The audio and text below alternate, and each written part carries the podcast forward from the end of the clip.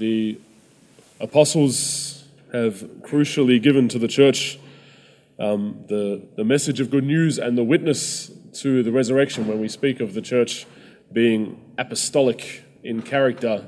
That's one, one part of what we mean, that the apostles not only got to know Jesus um, in his life and in his ministry and heard his teaching, but the most um, valuable witness that they have to share with the world, the really heart of the gospel, um, is that they had witnessed his resurrection. That they had seen that Jesus has died, but then met him again um, in his risen life. And so um, they were able to bring that message of good news to the world. And this is what we continue to proclaim in the church. But we, we offer lots of witness in our Christian life. We, um, we share good news with the world in lots of different ways, and we're not always going around saying Jesus is risen. Um, but I think that our witness can still be apostolic and, and at the heart of, of what it means to be church and to be on this mission, even if it's not. I don't know, we can do that in different ways, is what I want to say. Um, last night, in our session with our RCIA people, Brother Lawrence and I, we were um, talking with them about evangelization and about sharing our faith. And one point that came up was that while when they're responding to people's questions or responding to people's um, queries or opposition, even, um, there's a, a, great grace of humility to, to say that, okay, I don't have the perfect theological answers to describe everything, but a beautiful thing that they do have to offer that everybody can share is their own story. So, um, one of the best ways that we can share our faith, whether we're learnedly theological or not, is to share our experience of our relationship with Jesus, our experience of having heard the good news and of seeing that at work in our lives. And what I wanted to point to today was that that kind of testimony from our own lives is still a proclamation of the resurrection. Because what kind of impact does our relationship with Jesus have upon our lives? It is that um, it's the, the same message that Jesus has come amongst us and that he has um, forgiven us and died for our sins and risen from the grave to give us new life. That's just reflected through the different um, moments and stories of our life, the different moments and stories of our relationship with God and our experience of Him. We see Paul preaching in our first reading.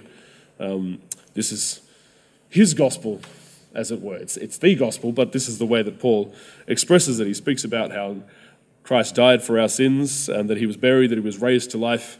Um, and then he speaks about those appearances. But we see in the, the many ways that Paul speaks about this that it's not just a historical event that he's talking about, the death and resurrection. He's experienced this as God having mercy on his sins and Jesus bringing him new life through that. Um, it transformed, turned his whole life around.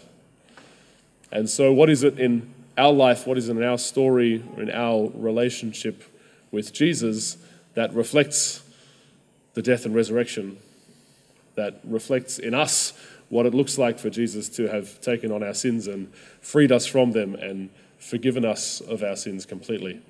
How, um, through our relationship with Jesus, have we discovered the resurrection by the new life or the new power or the new freedom or the new purpose that we've discovered in Jesus? And how can we then witness that to others? Um, this is a beautiful invitation that we get whenever we celebrate these feasts of the apostles. How can we witness to this good news in our lives, um, but also through that personal story that we have ourselves?